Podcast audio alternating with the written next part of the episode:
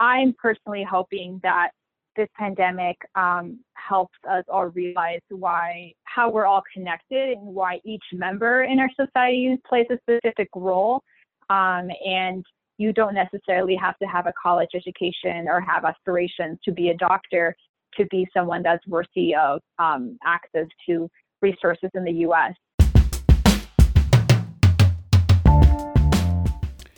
Hello and welcome to Who Belongs, a podcast from the Othering and Belonging Institute at UC Berkeley. My name is Marc Abizeid, one of the hosts of the show, and in this episode, we're looking at the reality facing undocumented immigrants and migrant farm workers in the context of the COVID 19 pandemic. We'll hear from three researchers who discuss some of the recent and upcoming articles that look at ICE raids targeting immigrant communities despite shelter in place orders as well as the conditions of farm workers who are putting themselves at risk in order to keep the country fed. The guests are Seth Holmes, a cultural and medical anthropologist and physician, and a faculty member in the Division of Society and Environment at UC Berkeley, as well as in the Medical Anthropology Joint Program with UCSF. The second guest is Miriam Magana Lopez, who is a research and policy analyst at the Institute for the Study of Societal Issues at UC Berkeley and a volunteer organizer with the Minnesota Immigrant Rights Action Committee. The third guest is Vera Chang, a doctoral student in the Environmental Science Policy and Management program at UC Berkeley and a researcher at the Berkeley Food Institute. Vera's doctoral research focuses on agro food systems, human rights, and social change. Here was our conversation. I guess this will be for uh, Seth and Miriam. Um, you just had this article recently come out in the Guardian, and there's going to be another version that's coming out soon in the American Journal of Public Health that looks at uh, ICE raids, and you show why these raids undermine public health. And so maybe you can just begin uh, telling us a little bit about that article and what you're arguing there. Yeah. So I would say that the main argument is that ICE raids are not essential during this time. We're being told by local, state, and federal government to stay home and to limit movement. And the fact that um, ICE is still going to communities looking for people um, and then moving them from their homes into a crowded detention facility is not conducive to um, controlling the spread of COVID 19. And uh, the reason that we actually got started reading uh, writing this article was because I saw that on March 20th, ICE actually bid for 45,095 masks, which are the masks that uh, healthcare providers don't have to protect themselves as they're treating patients. And through a quick exchange in emails, Seth suggested that we write this article just because we found it to be super unjust that this organization that is conducting non-essential work during this time um, feels like they should get these masks for their workers when healthcare providers weren't even having them on the first place.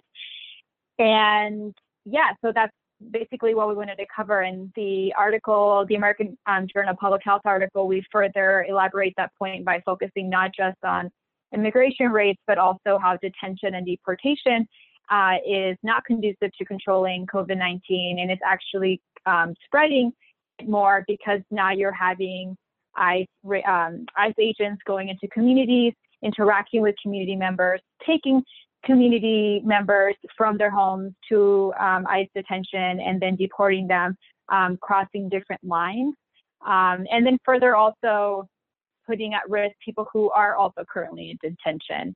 Uh, and so for those reasons, um, we wanted to write the article uh, because we think it's super important for people to realize what's going on and that this isn't something that should, in my opinion, be happening ever, but especially during a pandemic when people's lives are at risk, um, we really need to be cautious about um, what is happening and, and uh, what is considered essential and, and, what shouldn't be. Seth, do you want to add anything to that and um, maybe elaborate those three points that you have in your upcoming article about how specifically these raids undermine uh, public health?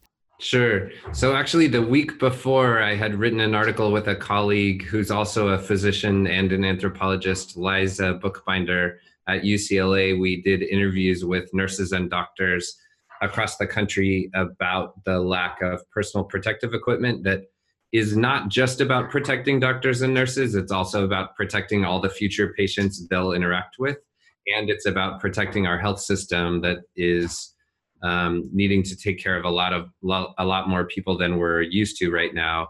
And we did some background research into ways, uh, specific decisions that the Trump administration had made that led to these um, shortages of N95 masks, testing equipment, um, ventilators, and the preparedness for epidemic and pandemic response. So then, when Miriam emailed me um, or messaged me about the 45,000 N95 masks that um, ICE had bid on to be sent to all their different field offices, we there were multiple reasons that um, we felt like we needed to write together about this at that time. Um, we wrote about the ways in which, first of all, ICE raids disrupt community, lead to worse health already all the time. They separate families, they cause um, stress levels that make people's um, immune systems not work as well, etc. But then during a pandemic, when everyone's being told to stay in one place, um, to shelter in place, the ICE raids are forcing the movement of people. Um, so they're disregarding shelter in place, um, which then can lead to the spread of the virus, SARS CoV 2. And then on top of that, they're disregarding all the calls to practice physical distancing. A group of ICE agents go together to raid a community and then they move people to overcrowded detention facilities. And there's so much evidence of the overcrowding of these detention facilities that are the perfect horrible situation for the spread of the SARS-CoV-2 virus that leads to COVID-19. Um, and then they're deporting people, and there have already been multiple documented cases of people who have been deported later testing or at that time finding out that they were positive for COVID 19. Therefore, we have documentation that the federal government is sending COVID 19 to other communities and spreading the spreading the virus. Um, and then on top of that, the ICE is using N95 masks that we don't have enough to protect our own um, healthcare workers on the front line and our own health system that we all need. So, in multiple ways, it became clear that the federal government, on some level, is choosing to put everyone at risk um, in order to do these ice raids in all these multiple ways by spreading the virus more because they're not allowing shelter in place, by spreading the virus more because they're not allowing physical distancing, and by spreading the virus more, which can be deadly for multiple people um, by utilizing N95 masks and not providing them to doctors and nurses the federal government could make very different decisions, and that's what we called for. One would be give N95 masks to doctors and nurses, not ICE agents, stop um, ICE raids, stop detention, and stop deportation. Um, all of those things are important. The other reason we both wanted to write about this is Miriam's involved in the Minnesota Immigrant Rights Action Committee, um, and they've been doing um, protests of detention at this time while physically distancing. So they've been doing protests in cars, for example.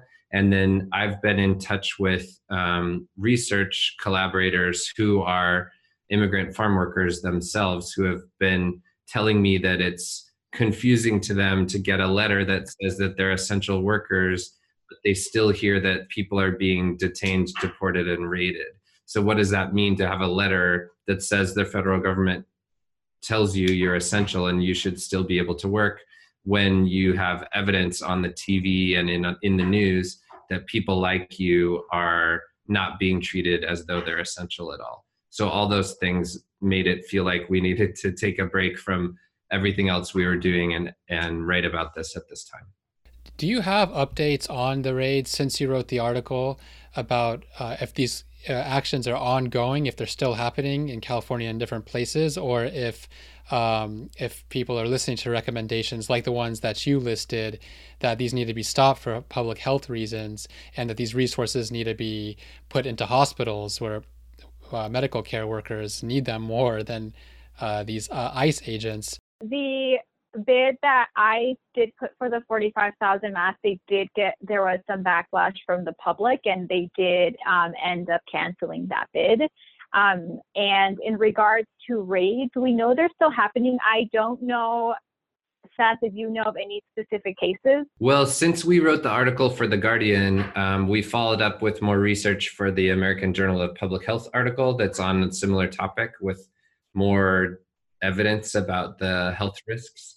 And um, we found that even though ICE made a public statement that during this pandemic, their top priority is safety and health and well being of everyone, um, the day they made that statement, they did three raids in multiple places, including in New York, the area with the highest um, prevalence and incidence of COVID 19.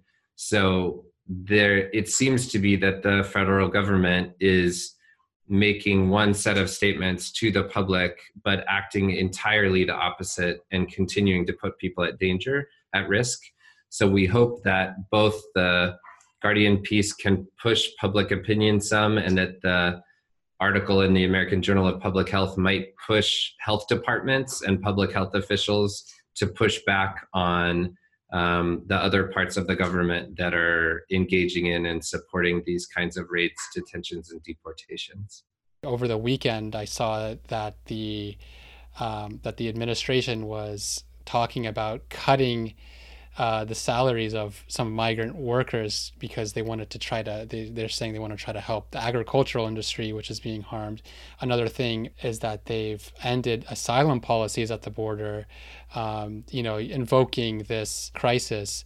I wanted to know if you were concerned if they would use this crisis as um, an excuse or a kind of a justification to be able to intensify their targeting of certain immigrant groups something that I personally worry about is that there is so much happening and there's so much fear about that pandemic and people are bombarded with news articles about it every day that it's very easy for the administration to sort of do things without people noticing.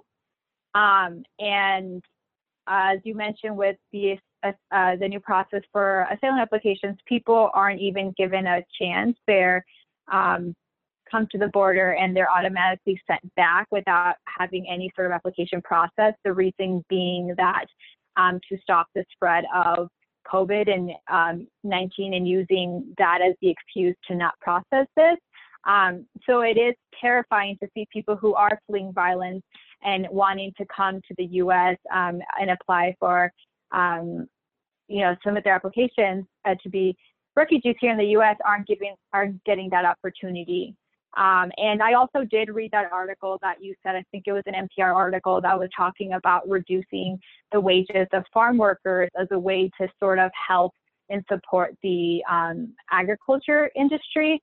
And I was very upset to read it because it, it it's, I mean, I, we see that this always happens. It's the workers that always get targeted in the name of saving this industry when um, we're also seeing that the New York Times posted an article that stated that farm workers are considered essential, but now because there are so many people who are unemployed and in desperate situations, they're sort of using this opportunity to reduce their wages because I think people will still take the jobs because something is better than nothing.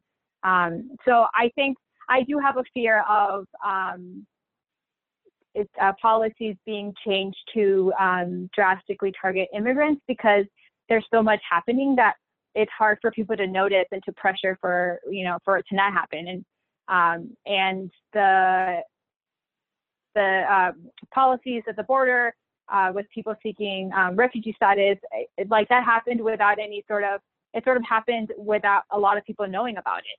Um, and because people don't know about it people can be outraged. And people have so many other things to worry about that no one's really um, looking for it um, so that's something that I've been thinking a lot about.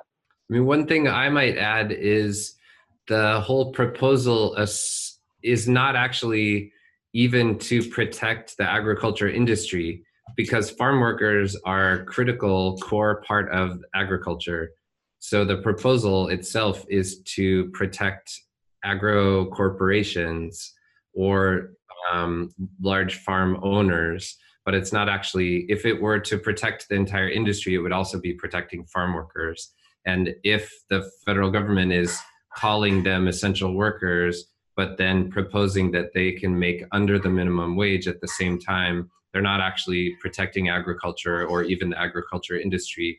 They're they're really protecting the owners of the large corporations and the large farms that are involved, um, which I which in the long run won't work.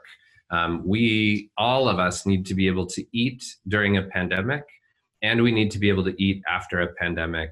And if we don't protect farm workers, if we don't protect them both with things like masks and the ability to physical dis- physically distance, um, but also if we don't protect them with enough funds, enough salary that they can support their families and buy enough food for their own families, then none of us will be able to eat. Our food system will be in jeopardy.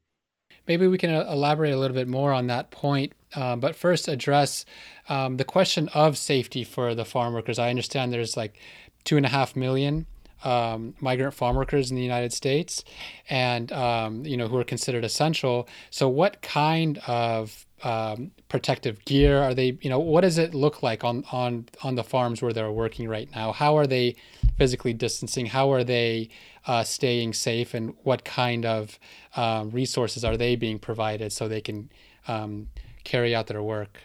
Vera, maybe you can take this question. Just, just to lay out some background on the issue, um, farm and food workers have historically, through present times, been systematically excluded from federal and state health and safety protections. So there's nothing new about that part. Um, there's the lack of protections combined with like a lack of enforcement of the few existing laws remaining has resulted in really grave inequalities for farm workers for a long time. This has resulted in such inequities as farm, the farm worker fatality rate being five times that of the average American worker. So the difference now with the pandemic is that the conditions have just become exponentially worse. And there's a confluence of reasons why. Like workers have no way often to socially distance or shelter in place. So farm workers labor shoulder to shoulder in mega processing plants. Workers are packed into cramped school buses sitting side by side. There could be up to 50 workers in a bus. Workers often share not only housing with strangers, but also beds with strangers. There's little ventilation. Sometimes there's no sanitation. Um, and for many workers, which Seth and I discussed in the article, absence from work due to illness risks termination. And these are workers that already have really high rates of hypertension and respiratory impairments, which are conditions that are linked with severe COVID 19 disease. Uh, and so, what happens in the case? Let's say a worker gets sick. Um, you know, what happens to that worker? Do they continue working even if they're showing symptoms suspected of maybe having contracted uh, COVID, or are they, um, you know, are they isolated? Because there's also that question of of people who handle food that gets consumed? So the majority of farm workers do not have uh, insurance sponsored through their employer. Maybe they don't have health insurance at all. And so when people get sick, they um, and a lot of them are in situations where if they don't work, they don't get paid. Um, and so even if they are sick, some workers are forced to continue to go to work to provide for their family. And as Vera mentioned, um, if you don't show up because you're sick and you, the outcome is that you're going to be fired, some workers are forced to do that. And if they have no protections or nothing that um, the their employer is doing to make sure that they're sick, that they're staying safe and healthy, um, then at the end of the day, we're all going to um, be impacted by that, by people who are handling our food who can't afford to stay home, who can't afford to go see a doctor when they're sick and are sort of um, having to work through that illness. Um, and obviously, depending on their symptoms, if they're even if they still have, um, if they're able to get up and, and you know go to work, they're going to do it um, because there is that need to survive. Yeah, and another, I echo all those points that Miriam said. And another major issue is the dearth of transportation, private and public, to nearby hospitals and clinics. Like a lot of rural areas where farm workers are and processing workers are don't actually have any hospitals. Um, Seth and I interviewed a group that is advocating for a hospital in a town that houses 25,000 farm workers. And there, um, there's not a single hospital there. And they describe the situation as dry, they describe their community as being dry tinder in the path of the wildfire that's COVID 19. Um, and unfortunately, the Coalition of Immokalee Workers, which is the group of tomato pickers that's trying to get a alternative um, field hospital, received a response from the county government and the Florida Department of Health that told them that the concept of a field hospital has been evaluated but determined unnecessary at this time. So they're still looking for a lot of public support to make this happen. What about in this specific time? I don't know if you know the answer to this, but um, you know, there's a lot of talk about for the general population, testing has to be free for this virus. Um, tr- they're saying treatment has to be free. Um, in the case of, let's say, undocumented migrant farm workers who get sick, I mean, what are their options? Sure. So, um, as Miriam mentioned, the vast majority of uh, farm workers don't have any health insurance. The last estimate that I saw was under 15%. Um, so they're if if they have health needs, if they get sick, they're dependent on nonprofit clinics or federally qualified health centers, or maybe they're somewhere where there just isn't any healthcare available. Um, so that's uh, you know we need medical care for everyone. Um, really, ideally, we need something like Medicare for everyone um, because otherwise there are always loopholes. Even within the Affordable Care Act, the Affordable Care Act increased health insurance rates for most people, but actually in in many um, categories of immigrants, it decreased health insurance rates because many categories of immigrants, including some categories of authorized immigrants, were explicitly excluded from the Affordable Care Act as a part of the negotiation for it to get through.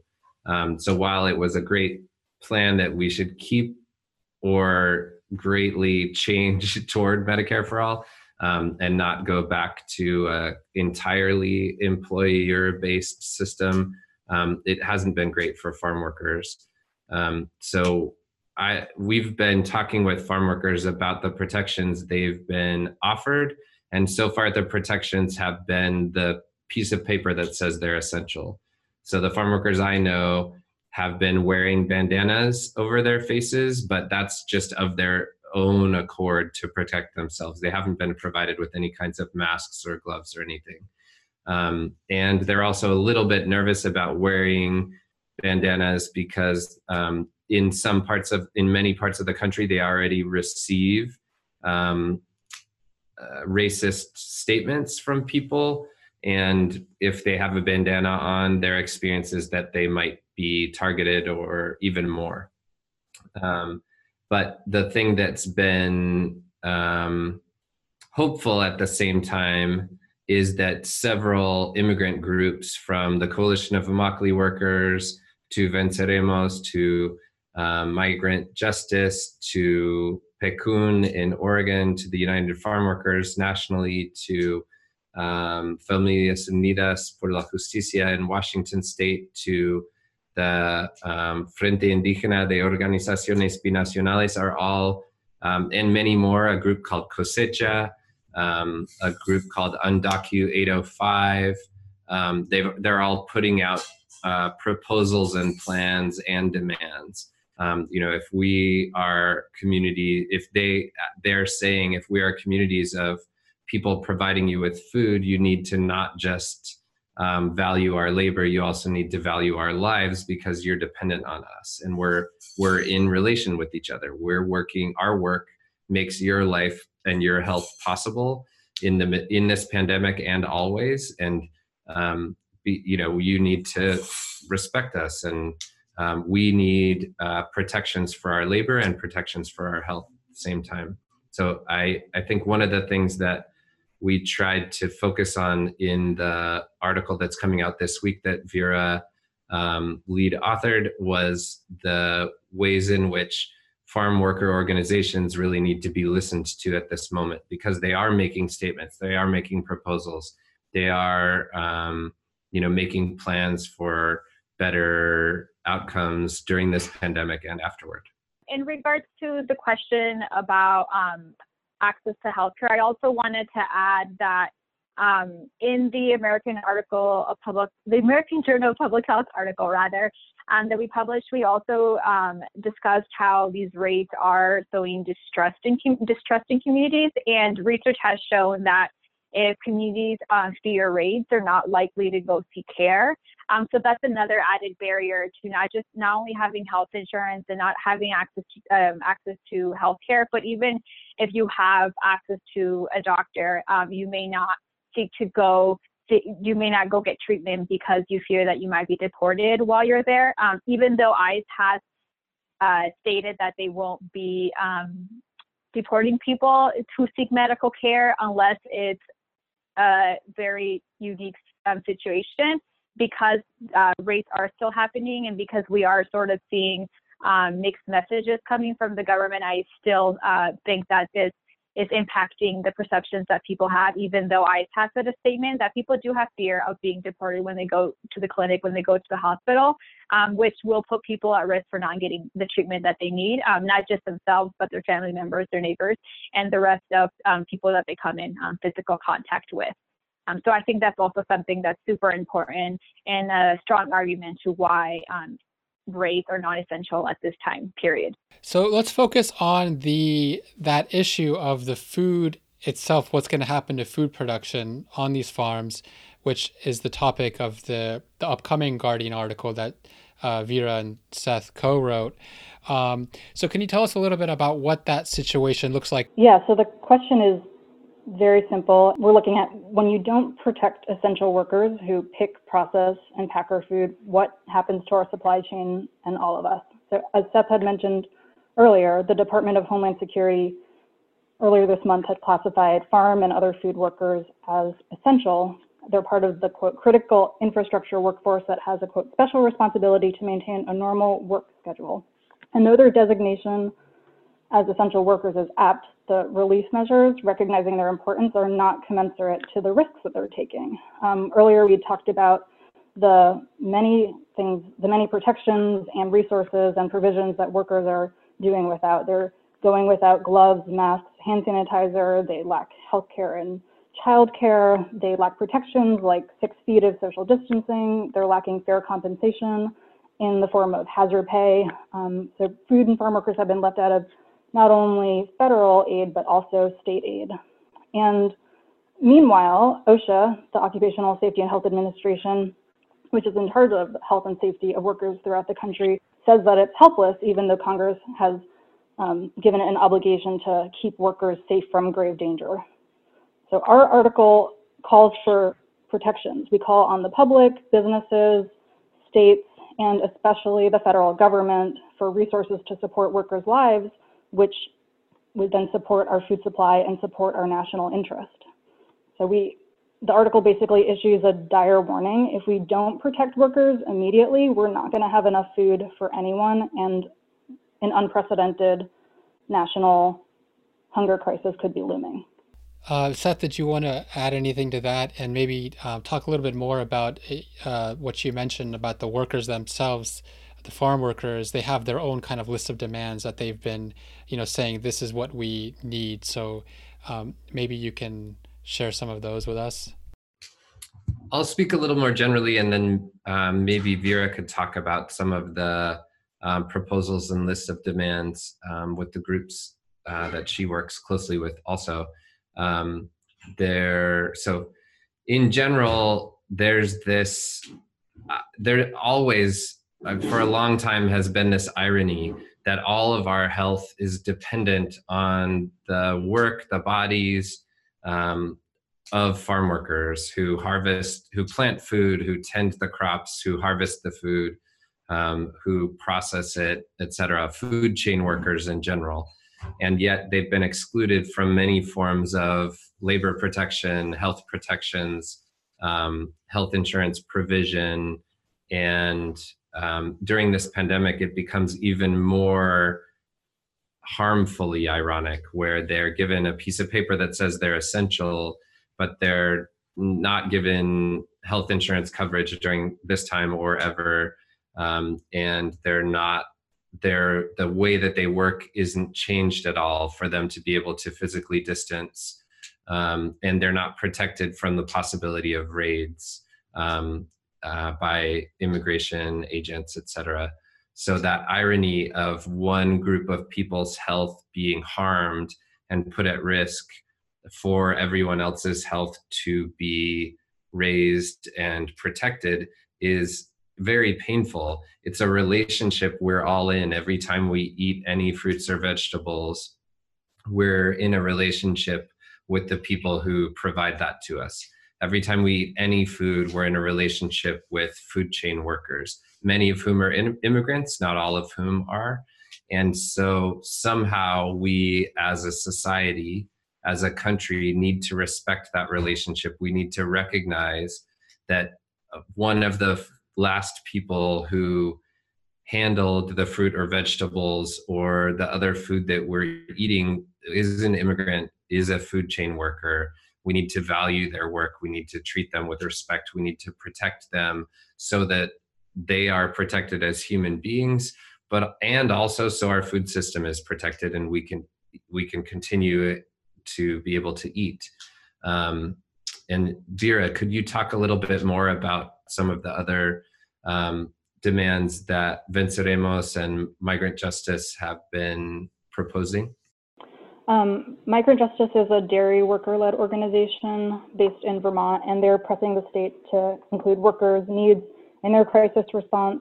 Venceremos is a group of poultry workers that are petitioning that companies like Tyson and Cargill, all the major um, poultry processing companies, provide something really simple, which is sick leave. Um, and I guess just like one thing that I'll say about this, what Seth was talking about in terms of worker participation is my research at Berkeley focuses on worker-led movements for social change. And I've been specifically studying a model that was designed by this group of tomato pickers that I mentioned, the Coalition of Immokalee Workers. It's called Worker-Driven Social Responsibility. And the premise is really powerful. Workers are experts in their own conditions. They're experts in the problems that they face. They're experts in the abuse that they experience, and they're therefore experts in solutions to those problems. So the idea is that we should listen to their calls to action and take them seriously. So in our investigations, a dairy worker told Seth and I, the worker community is afraid, farmers are worried, no one is going to replace us when workers get sick. Notice that it's not if workers get sick, it's when workers get sick. Um, and the outcome of this is tragically simple. Some workers are already starting to die, and that a danger to workers is a danger to everybody. Well, one of the farm worker um, organizers who we spoke with also said um, people want our labor, but they don't want our lives. And I think that that quote highlights how painful and harmful the reality is of someone's work being deemed essential and actually being essential for all of us to be able to live and yet their bodies their health their future not being supported not being protected i think it's it's time for us as a society as a country to understand how interlinked and how much of a relationship we have with food chain workers and with immigrants um, overall and to shift our priorities to respect that.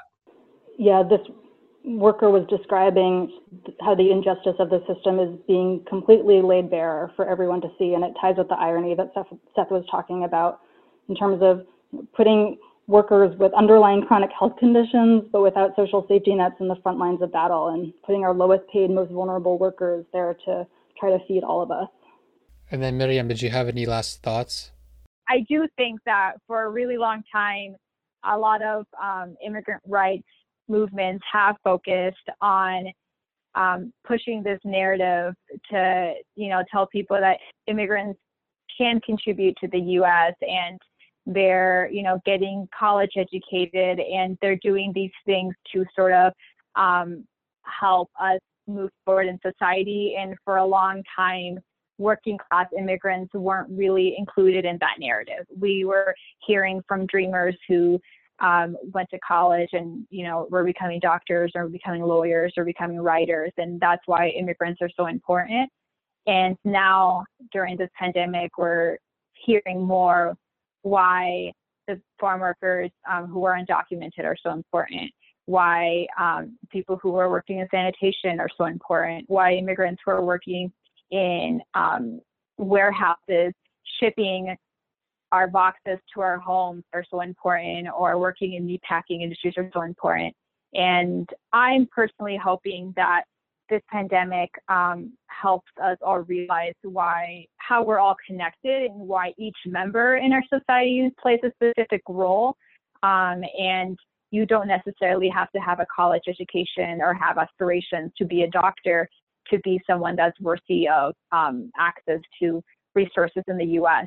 Um, and I really hope that this makes people sympathetic to the situations that immigrants are having to endure always, not just during a pandemic, but it's definitely been elevated during this time period.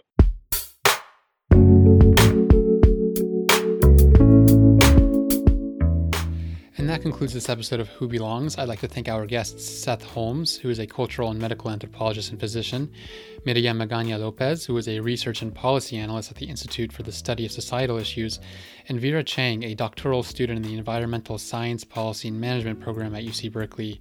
For links to their articles mentioned in this interview and for a transcript of this episode, visit our website at belonging.berkeley.edu slash who belongs. Thank you for listening.